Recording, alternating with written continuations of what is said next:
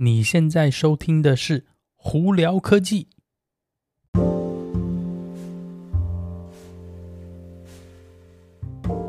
嗨，各位观众朋友，大家好，我是胡老板，欢迎来到今天的《胡聊科技》。今天美国洛杉矶时间星期一早上三月二十九号啦。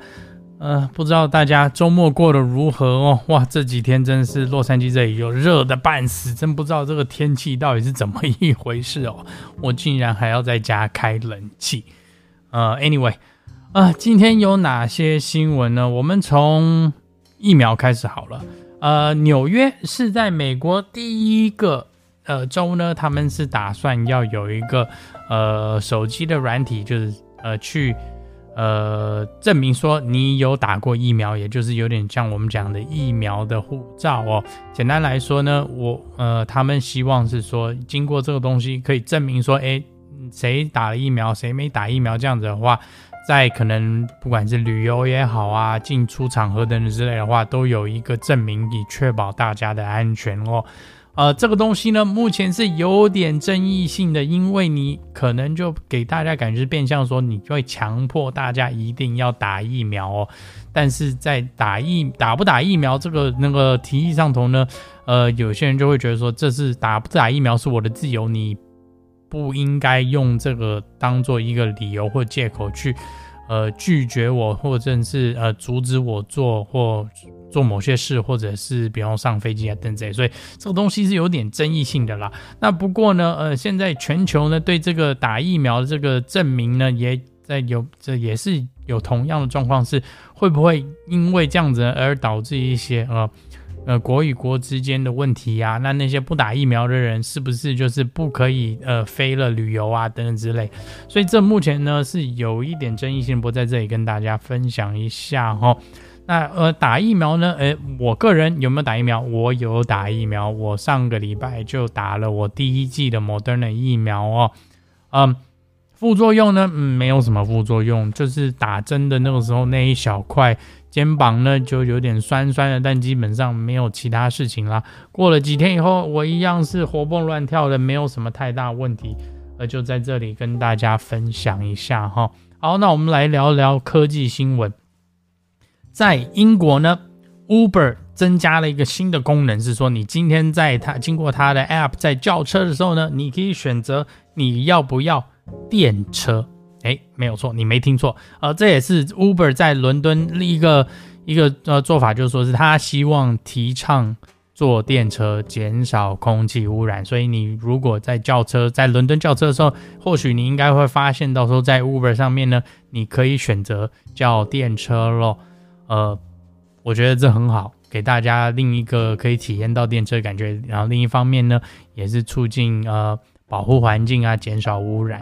所以我这个这边觉得这是一件蛮好的事情啊。苹果这方面呢，这个周末呢，大家应可能有注意到说，iOS 的版本以及那个 Apple Watch 的那个软体版本都有一些更新哦，分别是十四点四点二以及七点三点三。那这一个呃更新呢，我会呼吁大家赶快去做，因为这一个更新主要是把一些呃呃比较严重的一些漏洞。呃，补起来哦，避免呢有骇客会侵入，会会会盗你的一些呃个人资讯啊，或者信用卡资讯。所以我在建议这里，呃，只要是 iPhone 的用户，还有 Apple Watch 用户，赶快更新哦。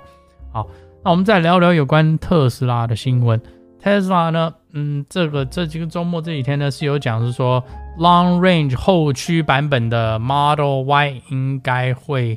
呃，近期呢会开始贩售了，会开始交车了啊、那之前一度有大家在讨论说，哎，这个东这个这部车这个款式会不会就是好像不做了呢？呃，起初是有这个呃传言，因为特斯拉早期他们竟然做了一个呃基基准基础版的那个 Model Y 嘛，那个那只能跑两千四百英里的版本，就突然没多久呢，他们竟然把这个版本就下架，在网上订不到了哈。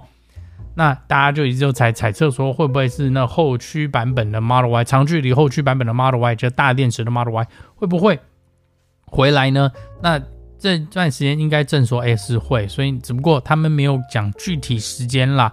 呃，不过最近这一段时间，因为那个全球疫情影响，影响到了那个晶片的制造，所以呢，呃，全球都有晶片短缺，呃，交车速度也分别缓慢下来，尤其是汽呃汽车产业还有那个电子产业都有受到影响哦，所以会不会呃连带的影响到 Model Y 的这个问题呢？嗯，也就只有慢慢等待咯。什么时候能有后驱长距离版本的 Model Y 呢？我只是希望赶快啦，呃。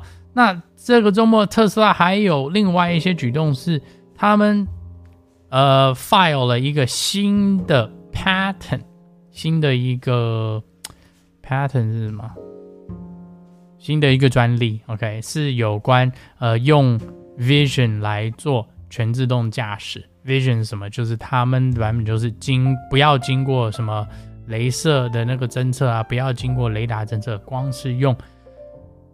摄像头，也就是那个相机头来去判断说车子可不可以全自动驾驶哦。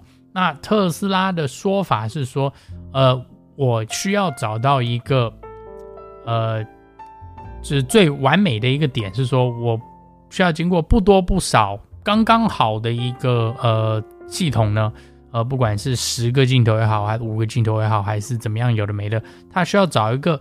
最完美的这个点去做到那个全自动驾驶需要的一些资讯的那个演算哦。那呃以前的做法就是我反正什么样的那个什么侦测系统啊，包括雷达侦测系统或者镭射侦测系统啊，还有还有那个照相机，我噼啪全部都放上去。那特斯拉说法是你放太多了，你可能会本末倒置，资讯太多，系以目前状况系统未必能。那个负荷到这么多的运算哦，那特斯拉就是说，那我觉得你需要在一个优化这个所谓的每一个侦测器呢，去把它优化到个极致，就说，那我今天同样的只需要多少的这些侦测侦测点呢，就可以完美的做到这件事情。那他们呢，在这一个专利里头是有写一些蛮详细的资讯啊，如果有兴趣的人，大家可以去看了。只不过蛮复杂的，我就嗯，我是不建议仔细去细读，因为 不一定看得懂哈。不过在这里跟大家分享一下，这是特斯拉再下来的举动哦。那在另外一个特斯拉也有讲到说，特斯拉的卡车头以及它的 Model S 的 Plaid Plus 呢，有一些延后的问。呃，会需要延后的状况，主要是因为他们新的四六八零的电池呢，嗯，没有到达之前呃生产的预期，也就是说，因为生产的量有限的关系，所以它交车速度就被缓呃延后了一点点哦。目前呢，Play Plus 的 Model S 呢，可能要到明年初才会交车了。原本是说今年年底嘛，但是可能现在是要明年初或甚至到明年呃春天才有可能交车哦。那 Tesla 的那个卡车头就是 Semi 呢，他们是说可能年底会陆陆续续开始交车，但是。